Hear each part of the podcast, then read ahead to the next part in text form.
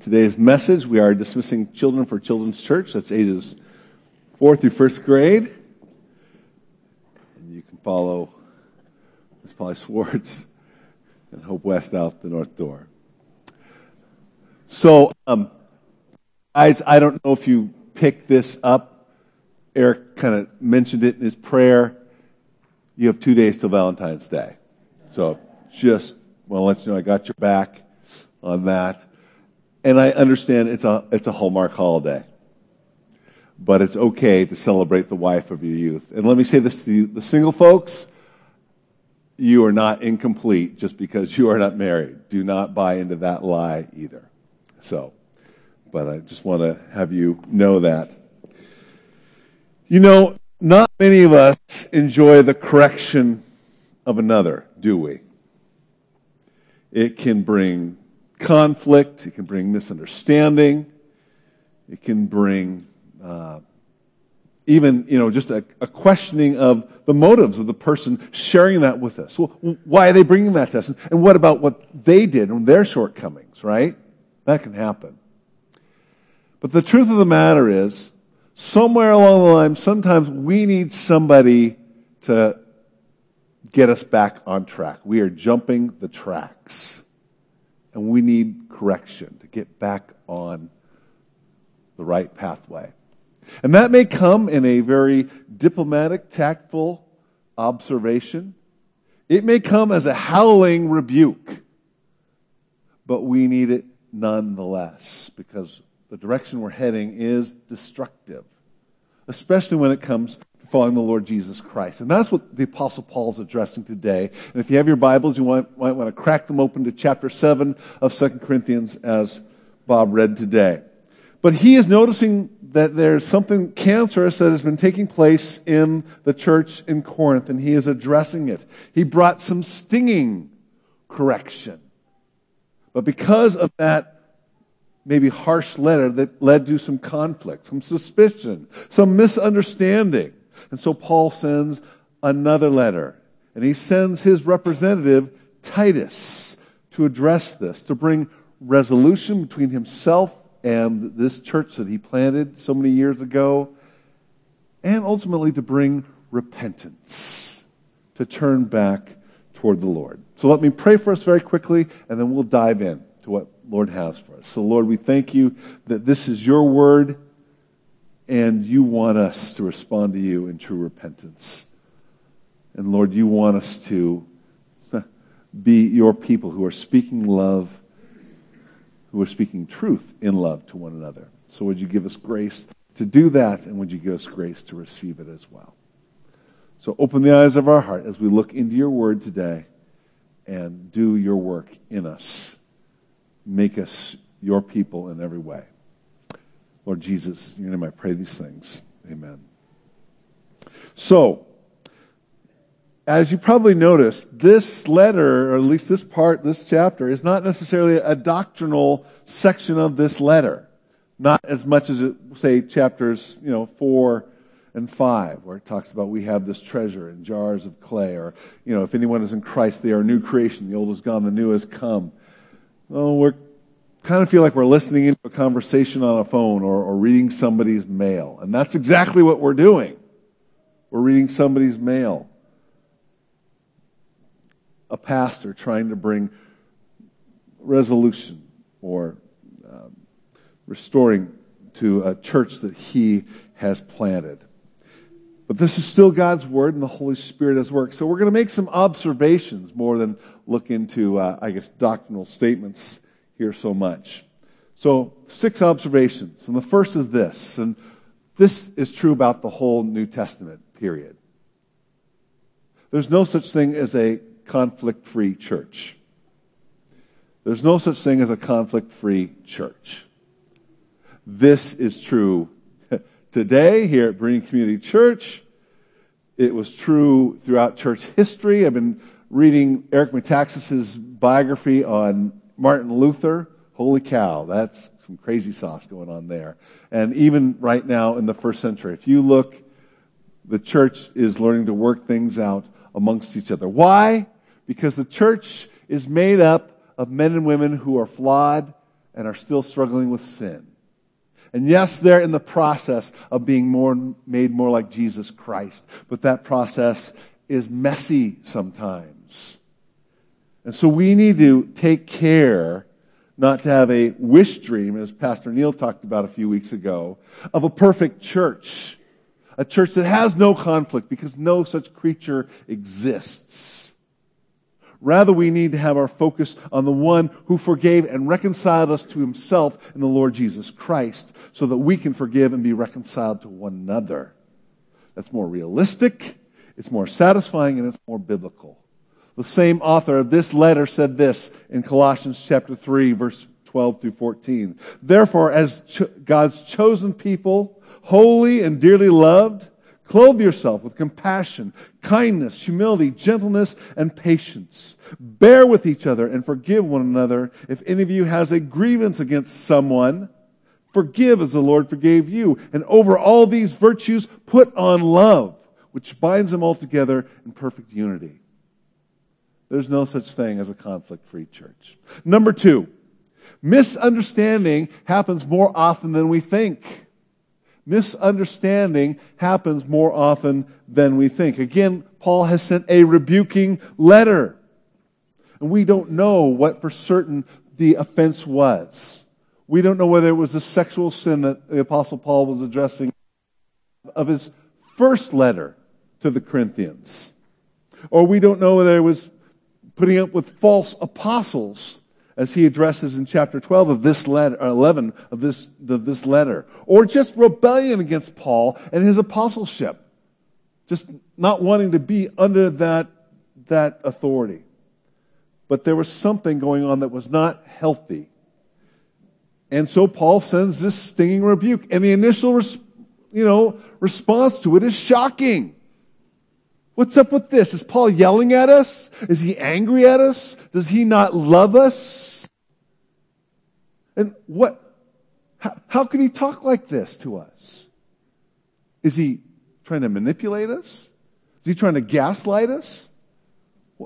Is he trying to take advantage of us, right? So there's a question of not only how he said it, but what, what are his motives behind that? So the Apostle Paul realizes that those things are out there, and so he seeks to address them. He tries to reason with them and re- reassure them of his love. Verse 2 Make room in your hearts. For we have wronged no one. We've corrupted no one. We have exploited no one. People, I'm not approaching you with mixed motives. They are genuine. We've not led anyone astray. Verse 3 I say this not to condemn you. I've said that before that you have such a place in our hearts that we would live or die with you. I've spoken to you with great frankness. I take great pride in you. Greatly encouraged. In all of our troubles, in all of our troubles, my joy knows no bounds. Don't you understand? I am for you. I'm for you, Corinthians. I would live and die with you.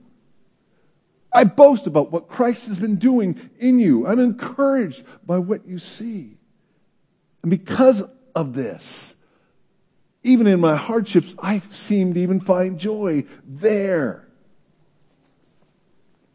Now, some might say, okay, he sent a tough letter. He told him the truth. And it was the truth. It was the truth accept it, deal with it, move on. And that sounds good, that sounds logical, but that's not the way our hearts work. It's like the wife who asks her husband, Do you still love me? And the husband turns around and says, I told you I loved you at the altar. If anything changes, I'll let you know. That's not going to work. That's not going to work. And the Apostle Paul is trying to reassure the Corinthians of his love for them because they want to know is our relationship on the chopping block here? Is your love for us contingent on our performance? Paul's extending this olive branch of understanding. He's going the extra mile of understanding. He's practicing what he wrote to the Romans in chapter 12, verse 18. If possible, so far as it depends upon you, be at peace with all men, all women. How about you? How about me? Maybe our words have gone out there. And they're truthful words. They're right words. But maybe there's a chance that they're being misunderstood. Are we going, willing to go the extra mile to say, okay, let, let me tell you the heart that's behind this. Let me tell you where I'm coming from. And maybe in humility, even accept some responsibility for maybe how that could be misunderstood. Or are we, are we saying, I've said what I said, just deal with it? How's that playing with your brothers and sisters in Christ, your spouse, with your kids? Don't let those things lay out there as misunderstandings. Go that extra mile so far as it depends upon you, as it depends upon me. If you can speak some, mis- some understanding into a conflict, I'd encourage you to do it. Number three, remain anchored in the God of all comfort. Remain anchored in the God of all comfort. Verse 5. For when we came to Macedonia, we had no rest, but we were harassed at every turn. Conflicts on the outside, fears within. Do you see that? He's in Macedonia, waiting to hear from them, from Titus, what their response is. And he's experiencing outward persecution. Remember, if you read Acts, he had a rough go going through the region of Macedonia. In, Philippi, he was beaten with rods. In Thessalonica, there was a crowd and a mob that threw him out of town. He went on to Berea, and then a crowd from Thessalonica followed him and ran them out of town there. So Macedonia was a tough place. And when he returned, it didn't get any easier. So there was pressure without. But also, inward turmoil. Because he's waiting there. He's waiting there to hear from, from Titus. In fact, he says earlier in this letter, in chapter 2, verses 12 through 13, he was in Troas, and you know what? The gospel was spreading. There was an opportunity, but he was so disturbed because he was not hearing from Titus, he left there and went back to Macedonia. He was wrestling with this. What? What's going to be their response? Are, they going, are we going to be separated from each other? Are we going to have a, a dividing line between us? You see, Paul had written this letter of correction with conviction and affection for them as Christ's apostle. He'd written them with correction and conviction and affection as being Christ's apostle. But listen to this there was no guarantee that the Corinthians were going to respond in a right way, that it was going to turn out okay. He sent the letter, and now he's waiting to hear what's going to happen. There's no guarantee. He had to release that to the God of all comfort. Can you relate to that at all? Doing all that you can and then having to wait to see what the response is going to be, having to, re- release that to God. Verse 6 But God. But God who comforts the downcast, reiterating the thought of being God of all comfort, verse 1, chap, uh, chapter 1, verse 3 through 4, who comforts us in our trouble. He comforted us by the coming of Titus. Finally. Finally, we hear word. And not only by his coming, but also by the comfort you had given him. He told us about your longing for me, your deep sorrow, your ardent concern for me, so that my joy was greater than ever. Paul had done everything he could in obedience to send this letter of correction and then he had to wait and release this to God, the God of all comforts. And God shows up in the person of Titus, so to speak. God comforts Paul with Titus' good report. First of all, that they received him well, that they gave him encouragement, they welcomed him, and they welcomed his message. But then, personally, for Paul, that they longed for him They had great sorrow, even tears over the hurt between them. And their concern for Paul. And Paul says, My, I had great joy. I had great joy. And so that the, the troubles I was experiencing, those things melted away beyond the trouble that I was experiencing. What have you been as faithful as you can with before God?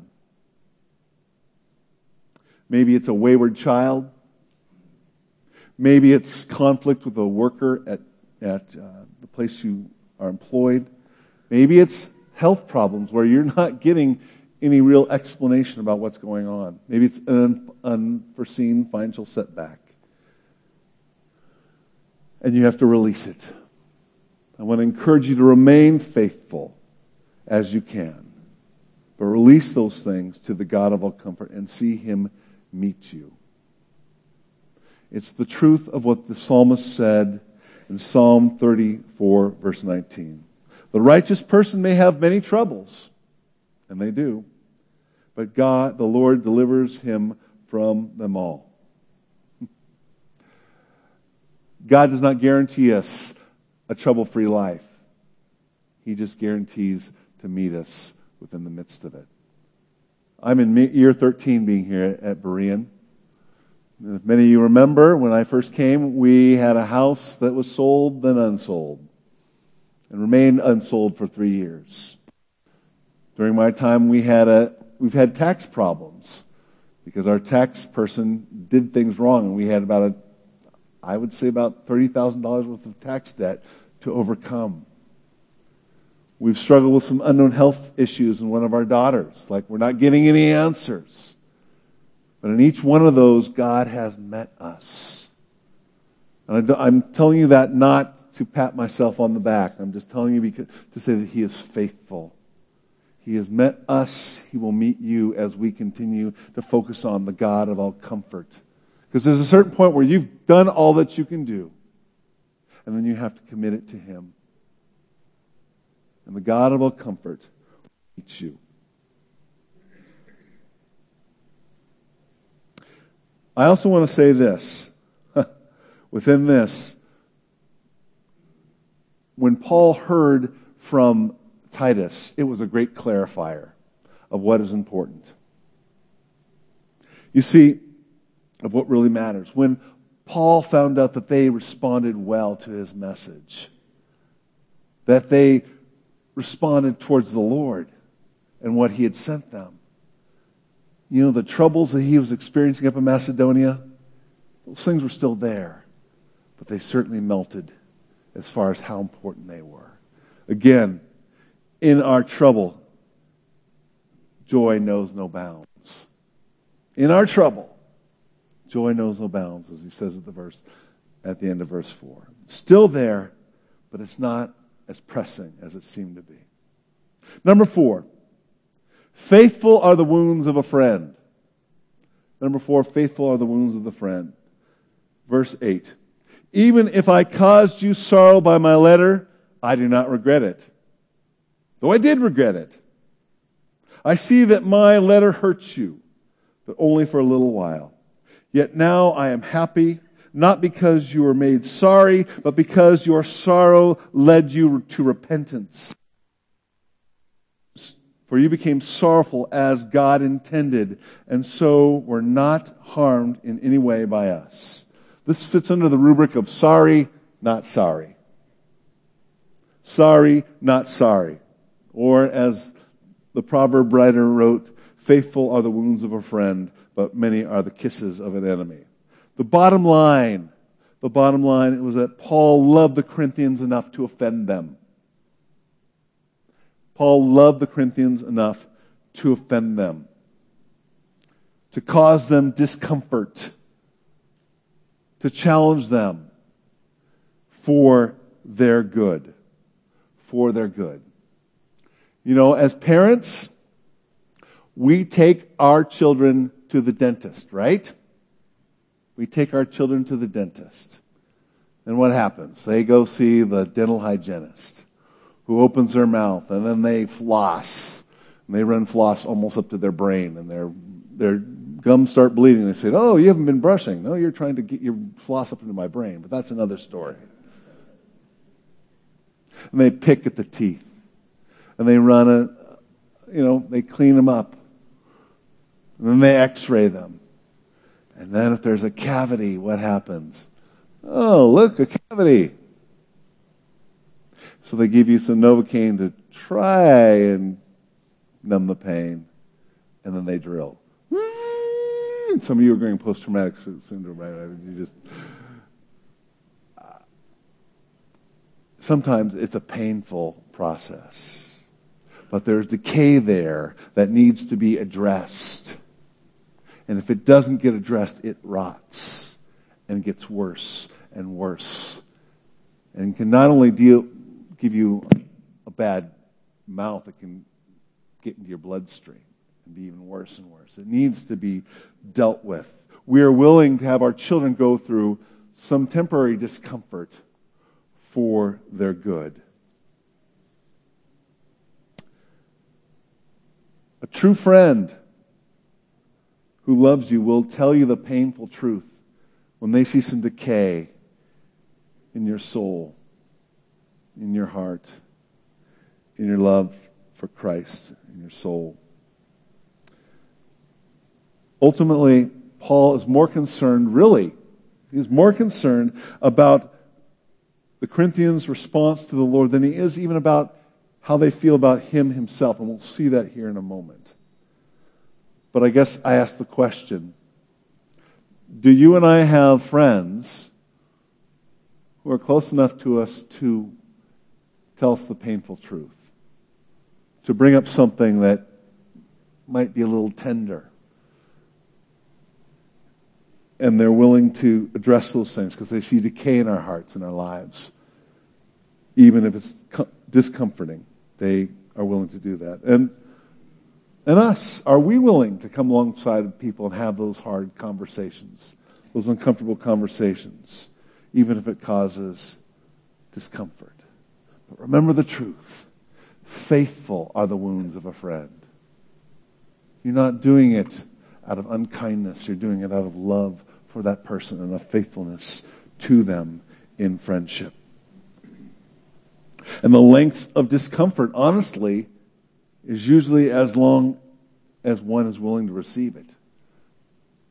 If you're not willing to receive it, it kind of remains there. But if you receive it, typically the pain dissipates, doesn't it?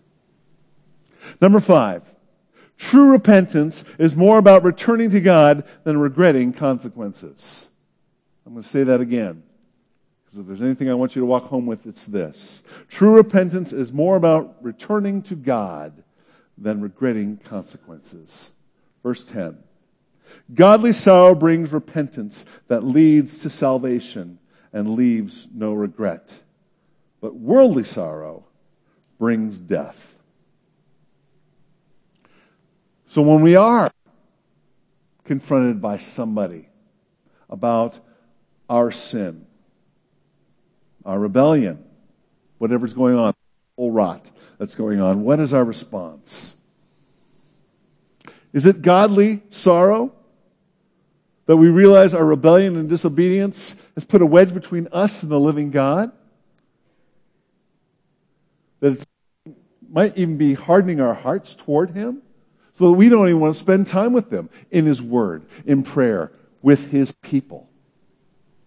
Oftentimes, people that are in rebellion, they want to get as far away they can from the voice of God because they know, they already know that they've been distancing themselves by their rebellion.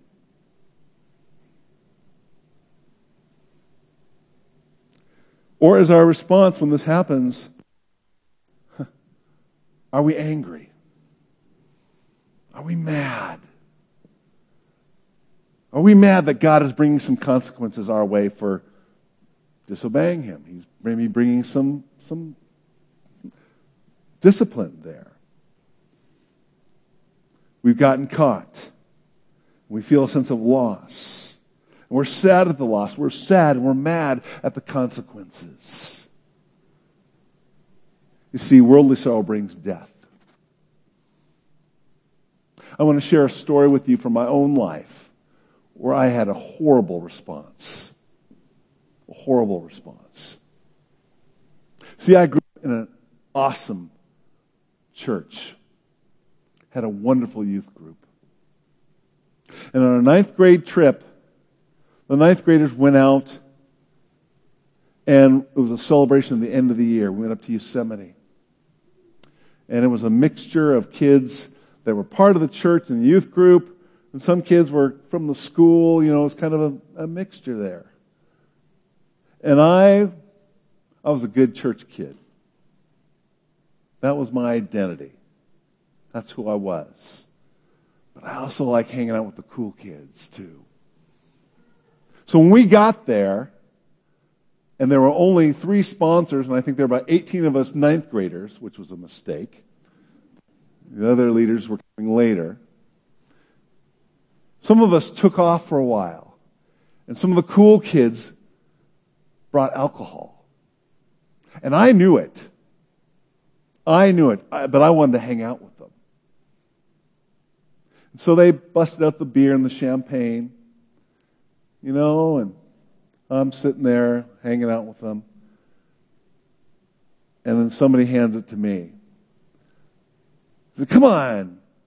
Come on, Nathan. You just graduated from junior high. That's how it worked in our system. Just take a swig, you know? I don't want to go into the gory details, but all I'm going to tell you is after a while I drank a little bit more and a little bit more and a little bit more. And soon I found my equilibrium impaired. And I knew it. I knew what was going on. And my friends were getting more and more raucous and acting like fools. But I said, okay, here's what I'm going to do. I'm, gonna, I'm just going to go back to my sleeping bag, going to go to sleep, and just sleep this off and pretend like it never happened, right? And as I said, all my supposed friends were acting like fools to the point where they were doing stupid things, and the counselors became aware that something had happened, and it was alcohol related. And so those, those people got confronted in the morning, right? What are you thinking? What are you doing? And you know what their response was? Well, Nathan did it. Nathan did it. I felt betrayed. It's like, you guys put me out there to swing for your foolishness. And when I got back, they called my mom. I was grounded for a month. The senior pastor came and talked to me. I mean, I got full court press. And I was upset because my friends betrayed me, because I was kind of like the sacrificial lamb. I was mad because I got caught, and I had a perfect plan not to get caught. And I was mad because I knew better. Because I knew better, and my image as the good kid was shattered. That was not a godly repentance. I was angry because I got caught. I was angry because I got embarrassed. I wasn't angry because I had sinned against God and had let the spirit of alcohol take over rather than the Holy Spirit. And it really wasn't till later that I realized, Nathan, it's good you got caught. Because it showed some things in your heart. Hmm. It showed that you're not exempt. You're not as strong as you think you are in resisting temptation. And number two, you have a problem with self righteousness, buddy. You think you're better than others. But the same Christ had to die for you. So it was good that I got caught. And that later on led to a godly repentance. But I'll tell you, at the moment, it wasn't godly. Same thing happened to King David, right? When he sinned, he when he found out that Bathsheba, whom he had an affair with, who was the wife of Uriah the Hittite, he tried to cover it up. And when he couldn't cover it up, he had him killed. And then the word of God was brought to him by Nathan the prophet You are that man. And suddenly he was broken.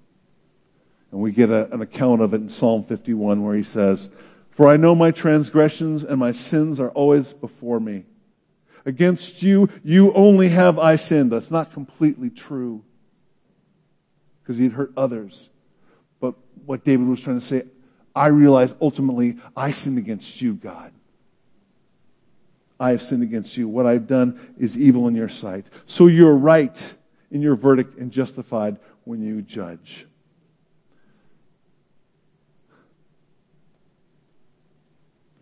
See, ultimately, when David is brought to his senses, his sorrow is that I have sinned against the living God. I have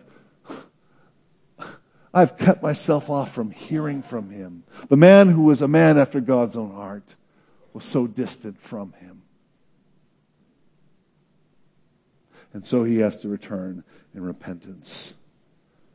But it also shows that God is a better redeemer than we are as sinners. And in this passage, the Corinthians are responding in repentance to do what they can to turn back toward the Lord, to remove that rebellion. So this is what he says in verse 11. See what godly sorrow has produced in you. What earnestness, what eagerness to clear yourselves, what indignation, what alarm, what longing, what concern, what readiness to see justice done.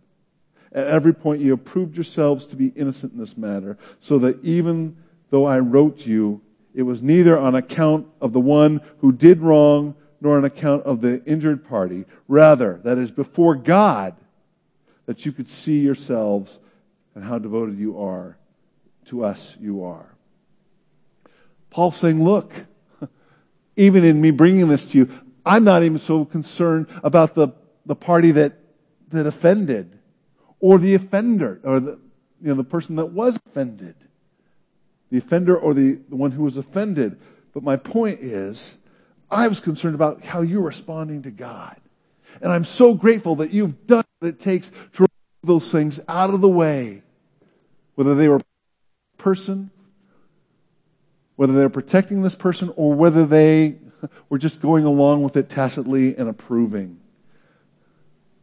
So that I'm not, I'm not so worried about restitution here. I'm really more concerned about you returning to the Lord and responding to Him in repentance and turning back to Him. Turning back to Him. How do you and I respond when we're confronted with our sin, with our rebellion, by the Word of God, or even a brother or sister who sees that we are walking in a manner not worthy of God? When we get caught, we suffer the consequences. Are we angry? Are we resentful? Do we even leave? We take our ball and, and you know, go because we don't like being under that criticism? Are we depressed, saying, well, God is against me? Or are we broken and contrite, as, as David talks about in Psalm 51? Because there's a gap we've created between ourselves and the living God by our disobedience, and we're not dealing with it. Or our behavior that is creating division in the body. Are we ready to turn back towards God? Are we ready to, get, to take action, even? Not just to say we're sorry, but to take action to remove what is creating that barrier. Because remember, repentance is about returning to God. And the good news is he is always ready to take us back. 1 John 1 9, passage I quote often when we take the Lord's Supper. If we confess our sin, he is faithful, he is just to forgive us our sins and cleanse us of all unrighteousness. But remember, repentance is about returning to God rather than so much resenting or remorse for our consequences. Number six, there's a place for mediation between believers. There's a place for mediation between believers. Verse 13. By all this, we are encouraged. In addition to our encouragement, we are especially delighted to see how happy Titus was, because his spirit has been refreshed by all of you. I had boasted to him about you, and you have not embarrassed me. But just as everything we said to you was true, so our boasting about you to Titus has proved to be true as well. And his affection for you is all the greater when he remembers that you were all obedient, receiving him with fear and trembling. And I am glad I can have complete confidence in you. You know, typically when we talk about there's a rift between believers, we often look to the words of Jesus in Matthew 18. If your brother has sinned against you, go to him and show him his sin. And if he responds, then you have won your brother. And, and that's good. And then if that doesn't happen, you take another witness. Because, look, we're not trying to air anyone's dirty laundry in public. That's not the purpose. The purpose is restoration, right? Reconciliation. But sometimes that just isn't possible. We don't have that luxury, and we need another to intervene. In this case, it was Titus. He seems to be more effective than Paul's protege Timothy, whom he sent in, in 1 Corinthians chapter 4, where he was representing Paul, but they don't seem to be responding to him. Now listen to me. While Paul was, he was a pretty metropolitan guy. He, you know, he crossed a lot of cultural lines and had those, those, you know, abilities. But Paul was a Jew. And sometimes he was probably viewed with suspicion because of that. Titus was a Greek, though. He was from the Macedonian region. He had that similar cultural background. He was similar to them. And even though he had never met them, he knew how to address them. He knew how to come alongside of them. He was able to engage them. Sometimes we need a mediator who knows somebody. You have a relationship with that person. Would you be willing to go to that person? And sometimes we need a mediator that knows something about somebody. Here would be an example, I think, in my own life.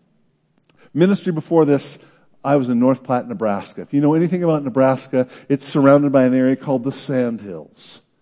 It's an area where there are lots of ranches, mostly ranches, and people who are out. I mean, you know, getting to, to Walmart is a 60 mile trip. And so if you want to, if you minister to a sandhill person, you have to be willing to go out to them and listen. And listen. And listen some more. Because number one, they're hungry for relationship because they're so far out in the boonies per se. But also because they don't know, they don't care how much you know until they know how much you care. They don't care how much you know until they know how much you care. And if you're just coming out there for a quick 15 minute conversation, they will probably write you off. You have to give them the time to let them visit with you and you visit with them. Again, Titus was one of them. And it might have been nice for Paul to go himself to them to appeal to this distant church, but Titus became the mediator. And he became a peacekeeper. And you know what our Lord said about peacekeepers? Blessed are the peacekeepers, for they will be called sons of God. He was that mediator between Paul and the Corinthians. And in doing so, and going to them, he fell in love with them as well. As they received him, he had great affection, was so moved by how they had received him and received his message. Sometimes there needs to be a mediator. We'd like to go to that person personally, but sometimes we need someone else to go who has that relationship or knows how to address that particular person or that culture. And think about it. Our Lord Jesus Christ is the ultimate mediator, is he not? Between God and ourselves, and even amongst believers, even in our marriages, right? We can forgive and give grace because we've received grace from him. So again, this is not a so much a doctrinal passage, but it tells us about relationships in the church, right? There's no conflict free church. It's not there. Sometimes we need to go the extra mile of understanding. Sometimes we need to speak the truth in love. But in doing so, we need to lean upon the God of all comfort, even as we do that. And know that repentance ultimately is not so much between you and me. Sometimes it's really between us and God to turn to Him first. And sometimes we need a mediator, someone to step in. May God give us grace to be His mediators to a world that so desperately needs Him in bringing forth His word. So let me pray, and then Bobby, will you and the worship team come and close us? Lord, we're grateful for this word. We are grateful that at the end of the day, you, Lord Jesus, are the one who is building your church. And even if there's conflict, you are there. You're there in the midst of it, and you're faithful to build your church, and the gates of hell will not prevail against it. Would you give us grace to receive your grace and to be grace givers, to be gracious correctors and to be corrected, but ultimately to lean on you as you have been with us every step of the way. Lord Jesus, in your name we pray these things. Amen.